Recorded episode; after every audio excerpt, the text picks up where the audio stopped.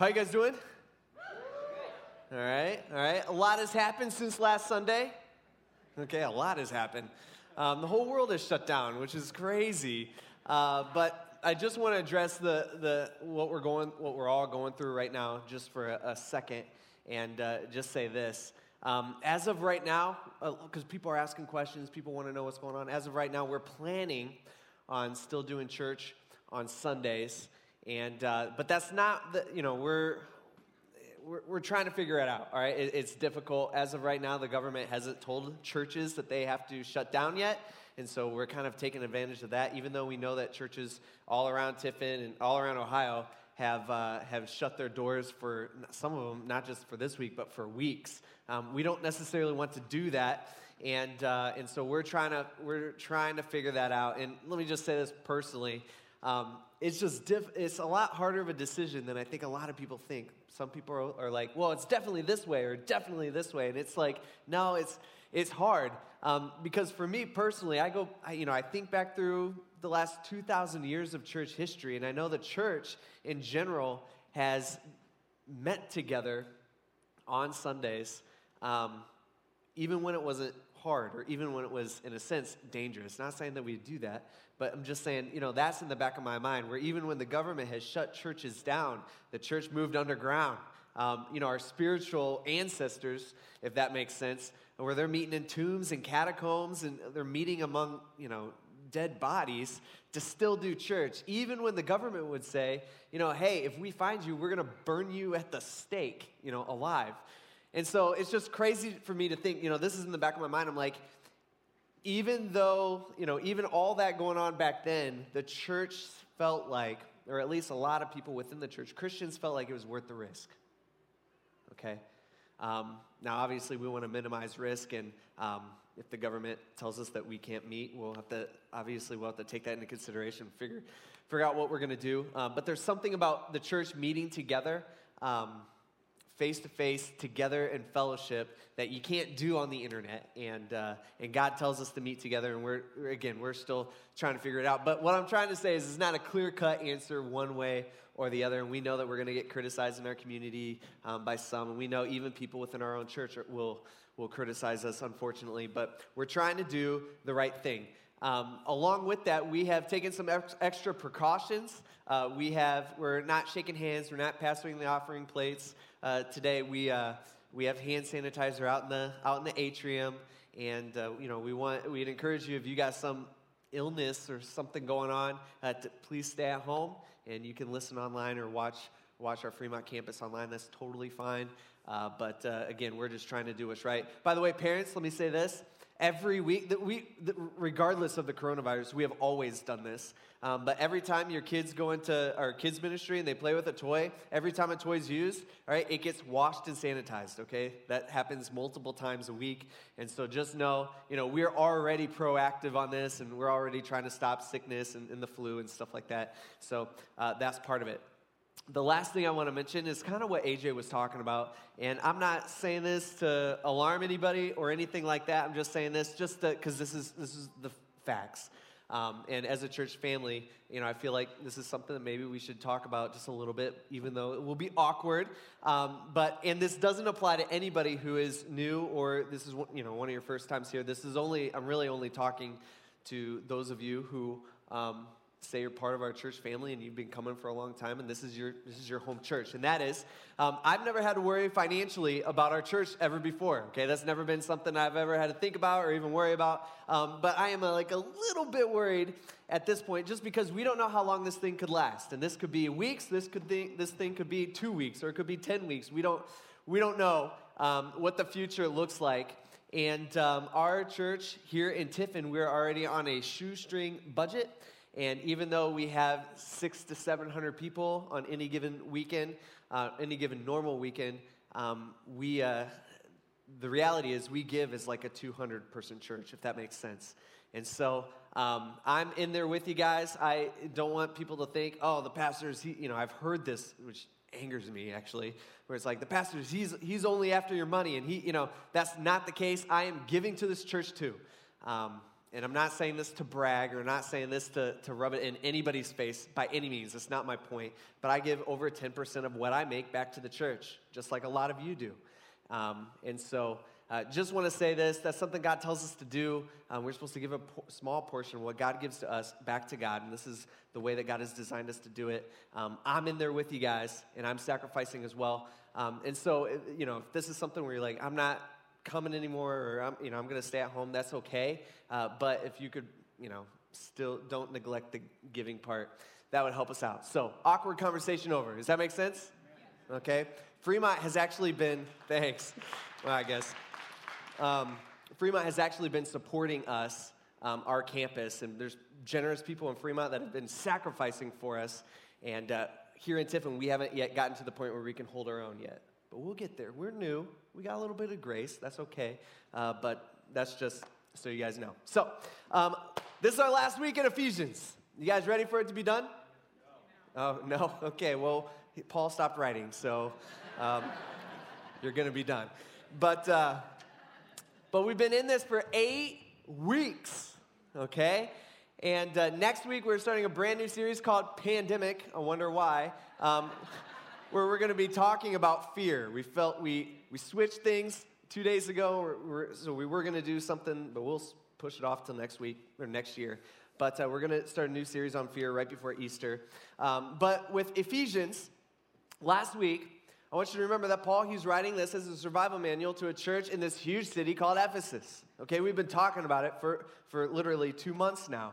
Um, Ephesus was a huge city. It was a primary trading hub in Rome, okay? Had lots of people there. Um, was also one of the epicenters of worship for many Greek and Roman gods, okay? There's like over 50 temples to these fake gods all over the city. And so people would come from all around the world to come to Ephesus to worship their God. And what I mean by worship their God, a lot of the gods is you would go into a temple, you'd sleep with a temple prostitute, and then you'd party, and that was their worship. Um, and so that's, you know, that's what a lot of people were coming. It was one of those places where it's like what happens in Ephesus stays in Ephesus.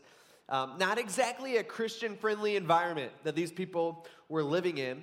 And Paul, he knew these people. Okay, he loved these people. He actually spent two years with these people in Ephesus. We read this in, in Acts chapter 19. And when Paul originally gets to Ephesus, there's 12 guys. That's how big the church is. 12 people. Right? And at the end, Paul and those 12 people, they start sharing the gospel. They start spreading the word about what Jesus has done. And at the end of that two years, before Paul leaves, there are so many people that become Christians, so many people turn uh, to God that it actually puts one of the major businesses, one of the major economic um, businesses within the city, it almost puts them, puts them under and uh, all the it, a whole industry is what i'm trying to say. All the silversmiths and the goldsmiths and the people who worked with wood the iron workers they all got together because they one of the major industries within the city was making these little fake gods that people would take that fake god they'd put on their mantle at home and that god would protect us and you know all this stuff and you know just uh, really nonsense. And uh, and but this industry almost went down right? Because so many people were becoming Christians that they stopped buying these fake gods. They're like, well, why do we need to buy these fake gods? We got one God, and, and you know, he's real, and these aren't these aren't real. And so all these guys got together and they formed this huge riot in the city of Ephesus. And actually, they took over the amphitheater in Ephesus. We read this in, in, Acts chapter 19. And Paul, he wants to go out. They actually drag one of Paul's buddies in there. We don't know what happens to him. And Paul, he actually wants to go in there and he wants to address the crowd and tell them and really share the gospel with them and, and um, reason with them but the, there's some guys in the church that won't let him go in. It's like they physically hold him back, like, Paul, you're not going in there. They will kill you, right? And so eventually, uh, like a day later, Paul, he decides, hey, I'm going to leave. Things are getting dangerous. Um, you know, things are getting crazy. And so he actually leaves and he starts going to city to city to city, preaching the word or preaching the gospel. A couple years later, fast forward, Paul, he's sitting in jail in a Roman prison and he decides to pick up a piece, uh, a piece of paper and a pen, and he starts to write this letter to that city. City that he had been there for at least two years with them, that he knew them, that he loved them. And the first thing Paul starts talk, talking about, right, is that we were chosen. He starts talking about our adoption by God. We, we talked about this and how God is literally pouring out his grace on us. He chose us before we before the earth even existed. He was like, "Yeah, I want that one, that one, that one, and that one. Those people, they're going to come to me. They're going to choose to have that relationship with me even though we were dead."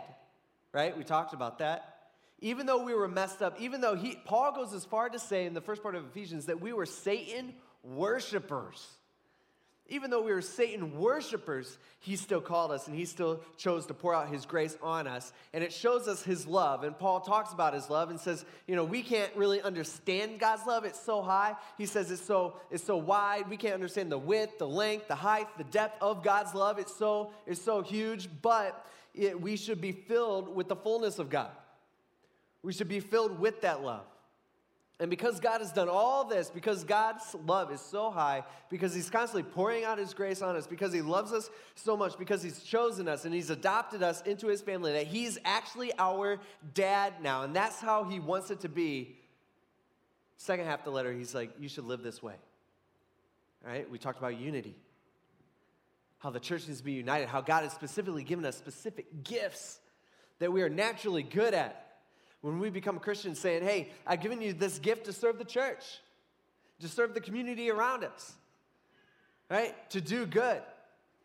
Right? We talked about how we need to, Mike talked about how we need to take off our old self. We need to put on our new self. It's kind of one of those things that, in a sense, we need to do every day.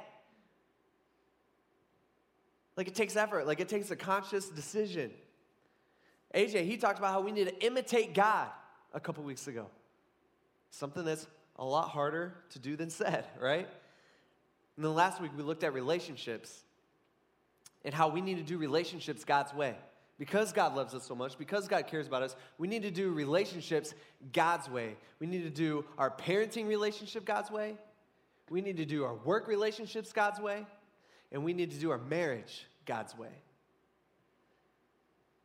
And Paul, he could have ended there, um, which would have been like wrapped up kind of nicely but he doesn't. He actually says one more thing, and that's what we're going to be looking at today. And this last thing that Paul talks to them or writes to them about is actually probably the most important thing. Um, and so I want you to keep in mind as we read today, these are literally Paul's last words to these people. Okay, these are his last words. And so he's saving kind of the most important thing for last in, in Ephesians chapter 6, verse 10.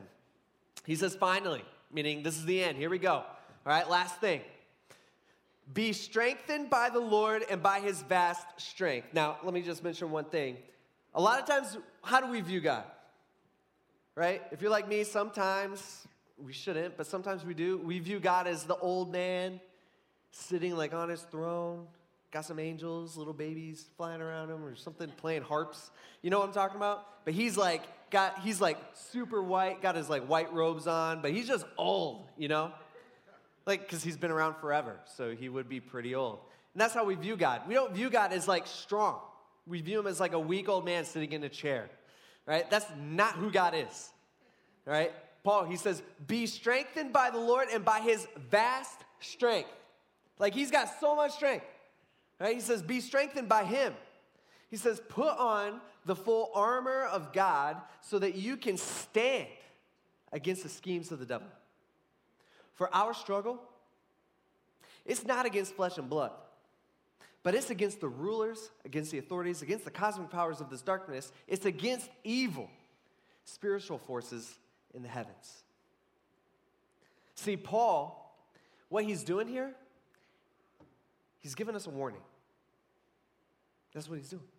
He's saying, hey, I, uh, he, I, have told you all the things you need to know about. I've told you how to get saved. I've told you everything that you need to do. This is how you need to live your life. Now I'm giving you a warning. And the warning is this that we as a church, we have an enemy. And he's coming for us. And that's Satan. All right? Now, most of us, uh, we don't think about Satan a lot okay? If you do, maybe that's kind of weird. Um, but uh, maybe we should more, a little more often. But uh, we don't think about Satan. We also don't think about the battle that's happening around us, okay? Uh, but a lot of us sitting here, we're sitting here and we're like, you know, I get maybe, I guess I get what Paul's saying, but, uh, but my, that's not my biggest problem.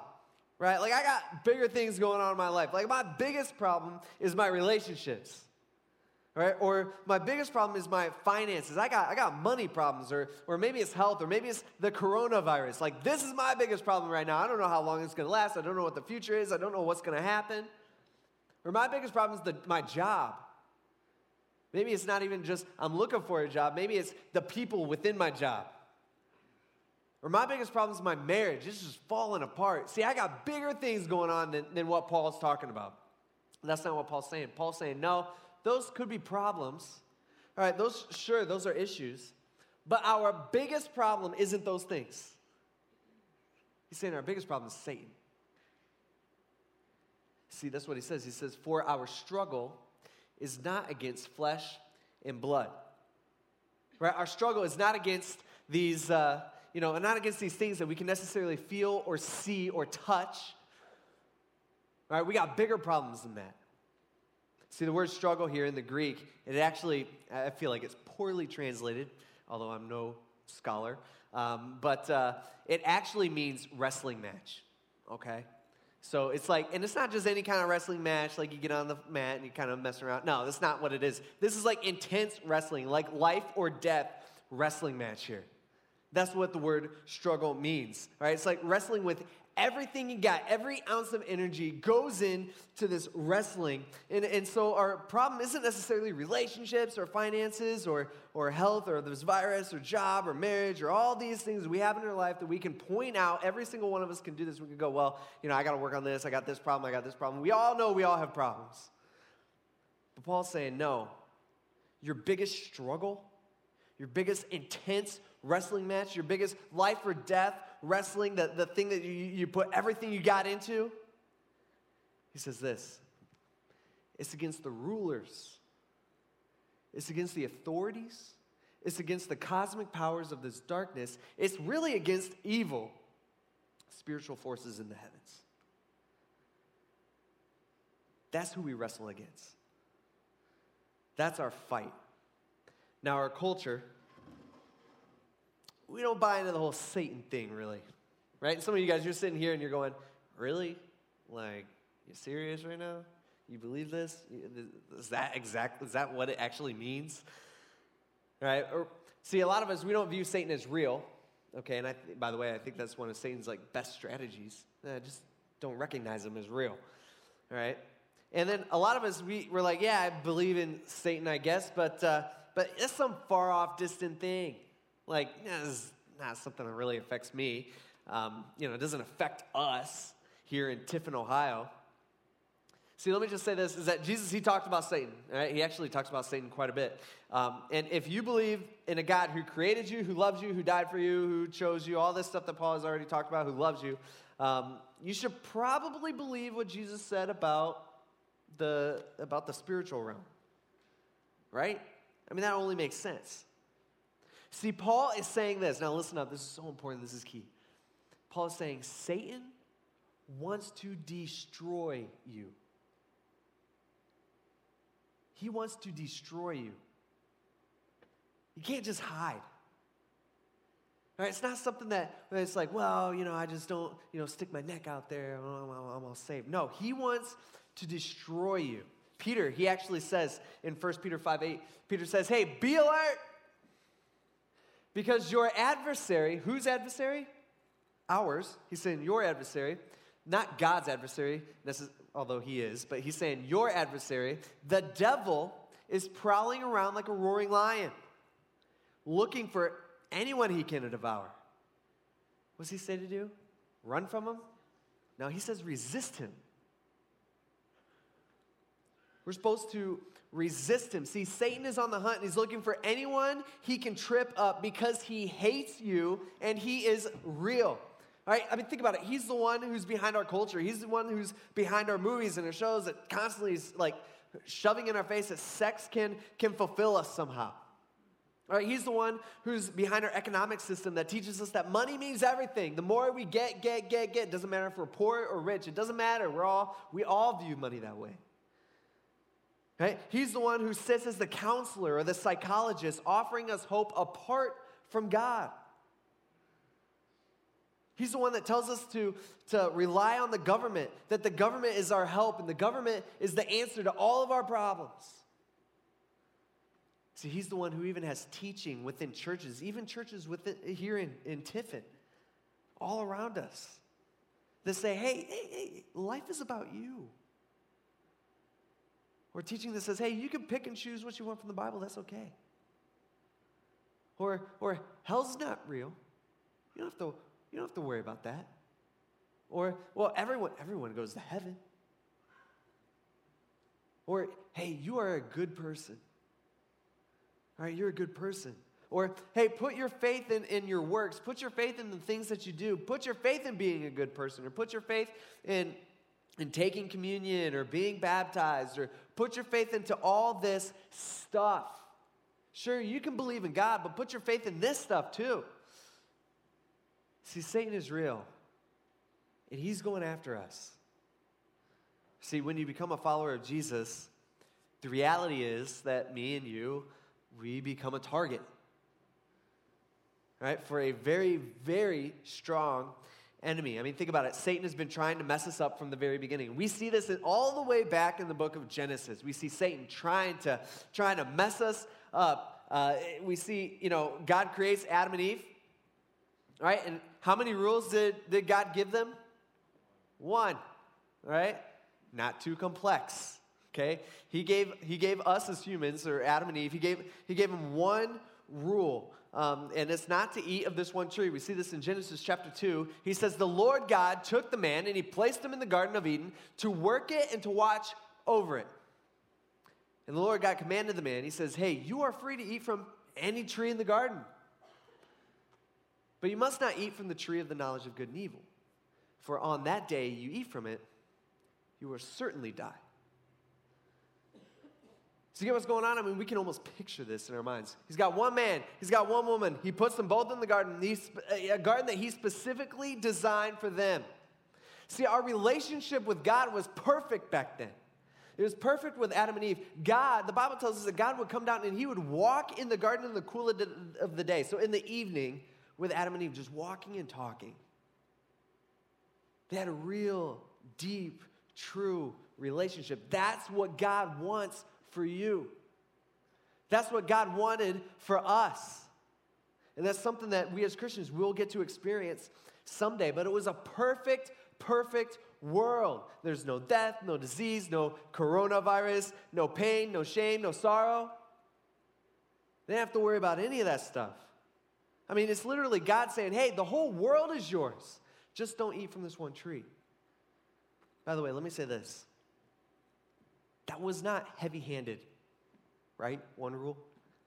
See, a lot of times we view God and we're like, well, God, you know, He's got a lot of rules and, you know, I can't live up to all His rules. It's impossible. He's got this and that and that and that. And that. No, there was, that, there was one rule, one choice between right and wrong. He was not heavy handed on them and everything was going good. And then Satan shows up in Genesis chapter 3, verse 1. It says, Now the serpent was the most cunning of all the wild animals that the Lord God had made. And he said to the woman, All right, so Satan literally possesses a snake. And he says to the woman, He says, Did God really say, You can't eat from any tree in the garden? Think about that. Did God really say? That's what he does. I mean, that's what, that's what he does to us. He, he, he gets us to question God's word. I mean, how many of you have ever read something in the Bible where you're like, well, I don't agree with that? Right? We do that sometimes. We're like, that doesn't seem fair. Maybe it's what we talked about last week. Maybe your husband, you're like, I gotta love my wife self sacrificially, like 24 7. That's impossible. or maybe you're, a maybe you're a, a wife in here and you're like, you're telling me I gotta submit to my husband? I don't like that. Right, that's, I don't like that. That's not, that doesn't fit our culture. I mean, how many times have we looked at God's word where it says do this or don't do this, and it seems just completely unreasonable to you?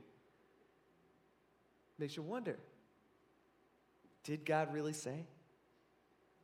Well, I don't know if that applies to me, right? See, that's how Satan does it. That's, that's what he does. He gets us to question. He says, hey, hey, he's like the, the little person in your mind. is like, did God really say this? Are you sure? Remember, he's crafty and he's smarter than us. And he begins by getting Eve to doubt, and he convinces us to doubt. Okay, we are no different. Check out how Eve responds. It says, The woman said to the serpent, She says, Well, we may eat of the fruit from the trees in the garden, but about the fruit of the tree in the middle of the garden, God said, You must not eat it or touch it, or you will die. See, God didn't say that, did He? We added something here, or touch it. Now, I just want to talk about this for a second. It, some people say, well, you know, that's what Eve told Adam, or, or maybe Eve made it up. It doesn't really matter, okay?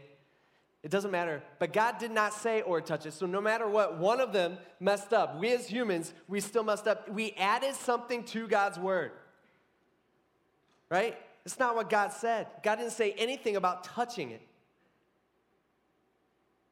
So whether this was mixed up in translation, it, it, doesn't matter. But all I want to say is just be aware of religion in general. See, religion is different than what Christianity is really supposed to be. See, religion is, hey, I want to do all this good stuff so that I can impress God enough that He'll let me into heaven. Good luck. Right? See, Christianity, true Christianity, is supposed to be a relationship. See, it's, hey, God has called me, He has adopted me to be His son or His daughter, and because He has chosen me, because I have surrendered my life to Him, I want to do good stuff. You get, they're exact opposites. Religion, do good stuff to get to heaven. Uh, relationship is, hey, you're already going to heaven, now you should do good stuff. Right? See, that is the difference. Religion always adds stuff to God's word. Always. There's always extra little things. When we look at the Pharisees in the New Testament, they're always, they're always adding in all these extra rules. Just like we see here in the garden at the beginning of time. Right? And I'm not saying, uh, you know, I'm not pointing out anybody in particular who's doing this. I'm just saying, just be aware of it, okay? Because it's out there and it's all around us and it's a part of our culture for sure. Verse 4. So how Satan says. Satan says, no. That's not true. God said, uh, uh, no, he, he's wrong. You will not die. The serpent said to the woman, in fact, God knows that when you eat it, your eyes will be open and you will be like God, knowing good and evil. By the way, notice that, that Satan doesn't say, hey, God didn't say you couldn't touch it. He doesn't point out the part where, where, where that wrong actually was. He goes exactly against what God said. Hey, God says you won't die, which God actually did say. And it says, The woman saw that the tree was good for food and delightful to look at. She looks over at it. Maybe they're standing right there. And that it was desirable for obtaining wisdom. She wants that wisdom. And so she took some of its fruit and ate it. One the saddest verse in the entire Bible. And she also gave some to her husband who was with her and he ate it. Adam and Eve, they both sinned. What does Satan do? Straight up lies to her. He straight up lies to her. Right? In fact, he's, he, he starts reasoning with her and he's like, actually, you know, uh, God didn't say that. That's not true. Did God really say, well, God said this? Oh, well, that was wrong. No, that's not what God said. Right? That's not what he said wasn't true. You know, God, he actually knows if you were to eat of this fruit, you would actually become like him. He doesn't want you to become like him. Right? For our culture, our day and age, what he does is he's like, hey, you know, for them, he's saying, hey, he's trying to keep you down. But for us, it's like, hey, this is a dumb rule.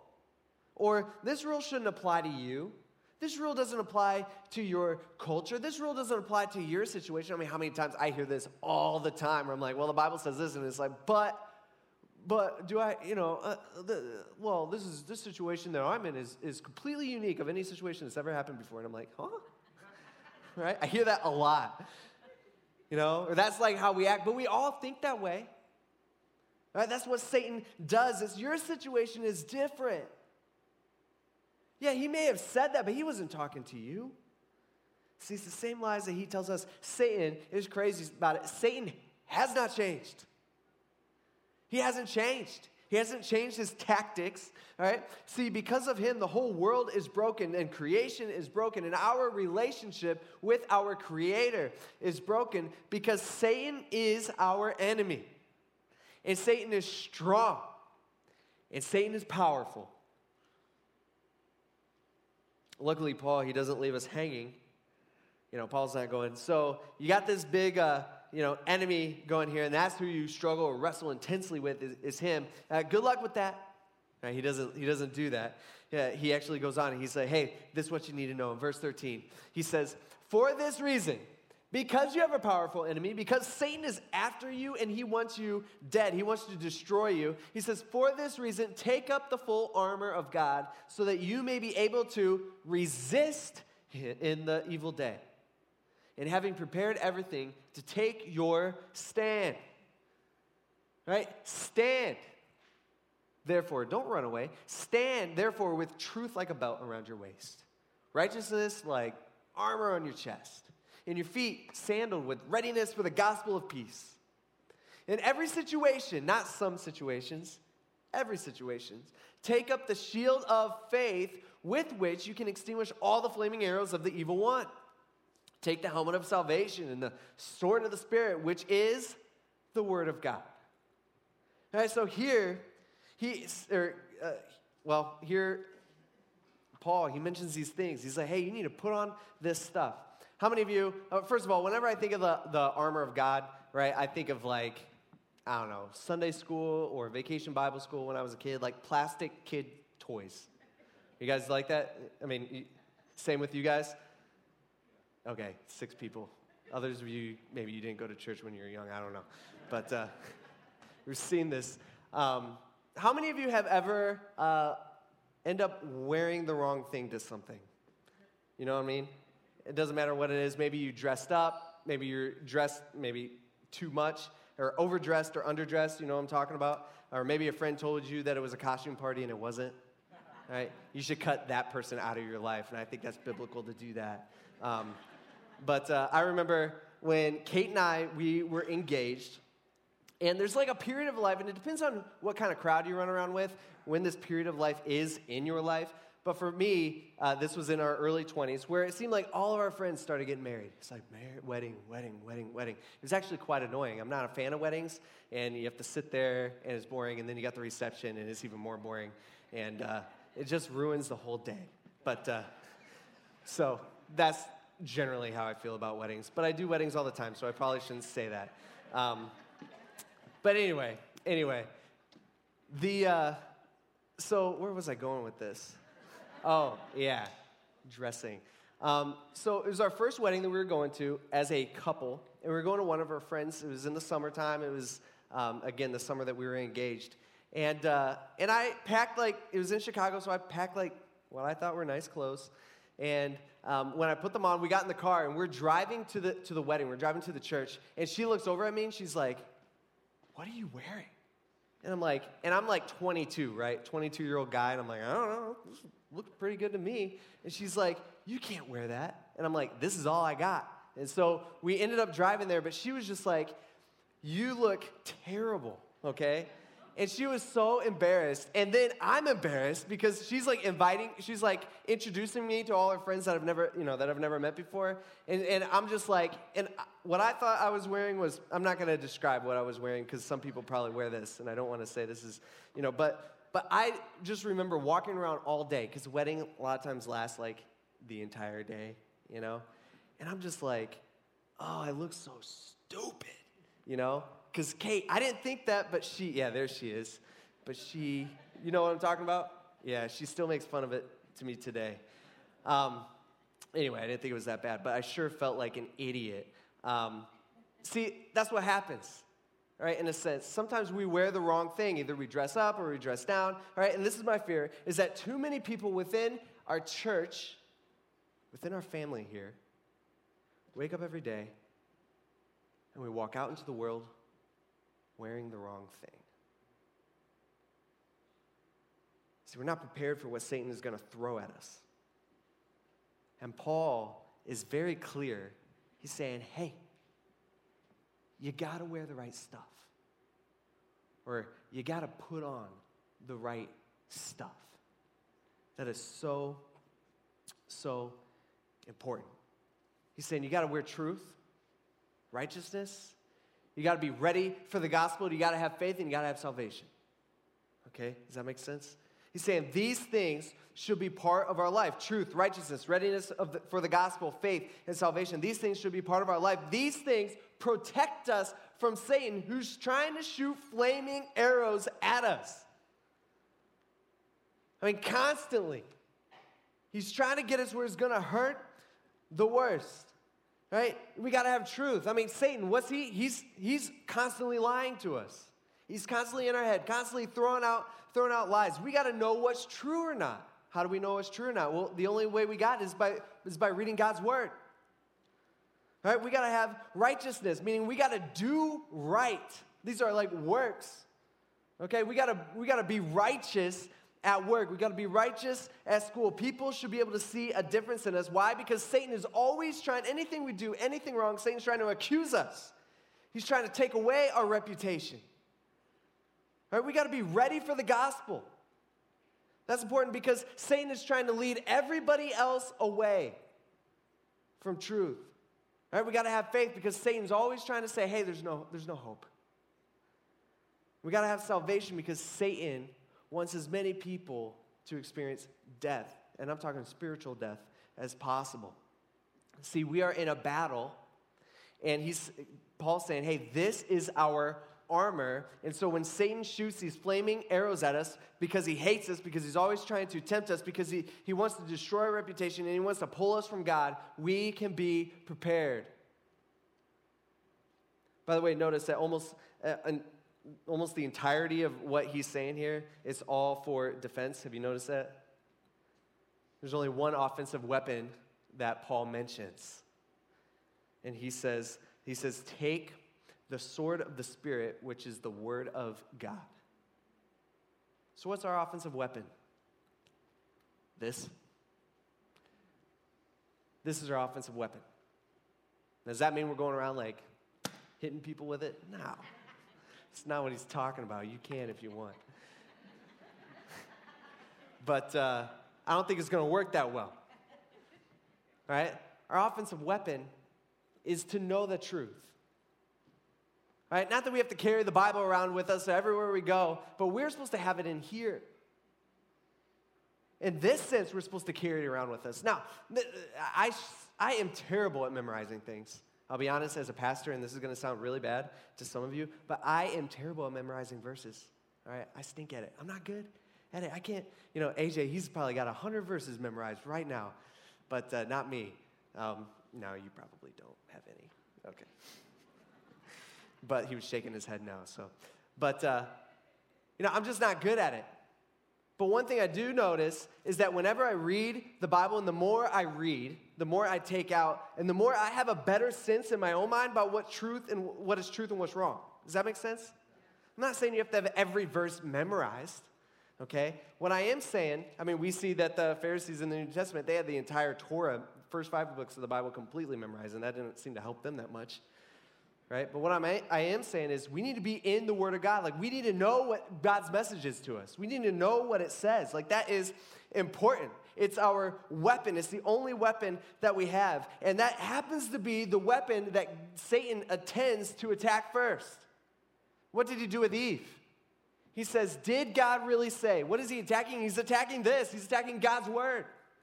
Are you sure God's word says that? Look what Satan does when Remember when he, uh, when he tempts Jesus? Like he tempted God. Didn't work out too well for him. Right? But Jesus, he goes out into the wilderness for 40 days. He fasts for 40 days, which would be crazy, but he does it anyway, and he spends 40 days with God. And um, while he's out there, right, Satan shows up, probably when Jesus is at his weakest in terms of his humanity. And Satan, what's he do? He quotes scripture to him. He quotes the Old Testament. He, he quotes it saying, hey, the Bible says this, so you should do this. All trying to get him, Jesus, to worship himself. Right? He misquoted scripture. And how did Jesus respond? Jesus responded, quoting scripture back to him. That's how he resisted temptation. I mean, it really makes us wonder. Like, think about this for just a second. Does Satan know the Word of God better than you? Does he? I mean, think about that. It's important. He is crafty. See, sometimes we just forget that we are in a battle against a powerful enemy, and God says, You need to stand your ground. And God has given you what you need to do that. And He's given you what you need to resist. See, we've been looking at this letter to Ephesians, and we've looked at the backstory. And Paul, he remember where he leaves Ephesus and he goes from city to city preaching the word. And Paul, we actually know in the next chapter in the book of Acts that he comes back uh, to the area of Ephesus, but he does not go into Ephesus, which is interesting. He probably had some reason for that. But you know what he does? He actually calls the church to come meet him to a, at a nearby city. And uh, the church comes to him, and basically what he tells the church is he says, Hey, you know, we're never going to see each other again. Now, God's telling me that if I go to Jerusalem, I'm going to get killed for my faith and all this bad stuff's going to happen to me. But I'm going there anyway, which is interesting. It's like God's warning him, and he's like, oh, I'm going. I'm, you know. Um, and they're all sad, and, and people are crying, we know, and, and they, and they pray together. But I just want to point out Paul's words to them. These are his last words to them when he is face to face. And he's been with them for two years. And this is what he says. He says, I know that after my departure, savage wolves will come in among you, not sparing the flock. People are going to come and they're going to attack you. He says, Men will rise up even from within your own number, even from within our family. He's saying, and they will destroy or distort the truth. He's saying, you know, it's the did God really say? Same thing Satan does to lure the disciples into following them. Therefore, be on alert. See a theme here? Paul, he ends this letter to the, to the Ephesians. He says, Hey, be on alert. Peter, he's saying, Hey, you need to be on alert. Paul, his last words uh, to the Ephesians in person uh, two years before, he said, Hey, you need to be on alert because they're coming for you. See, Paul desperately, more than anything, he wanted the church to understand that there is really a battle going on. And, and he wanted them to understand the reality of our powerful enemy. And God doesn't just leave us to fend for ourselves. All right, every day we need to wake up and we need to put on the right stuff. We need to put on truth and righteousness, and we need to be ready for the gospel. We need to put on faith. We need to put on salvation, which God has already given us, those of us who have given our life over to Him and we need to carry around God's word, which is the first thing the Satan attacks. That's why getting in our Bibles is so important. So stand firm, resist, be on the alert, church, because he's coming for us. Let's pray. God, we. Uh, We know that you love us. And especially with everything that's just going on in our world right now, that, you know, we don't know when this stuff's going to end. Lord, we need to remember that we are in a spiritual battle, every single one of us that have that relationship with you. And we're all equals in this. Satan's coming after all of us. Lord, help us to be strong enough to resist and help us to stay alert and help us to stand against them. Lord, you've given us what you need. You've given us truth. You've given us your word. You've given us sal- salvation. You've saved us. Lord, you love us more than anything, and we thank you for that. We ask this in Jesus' name. Amen.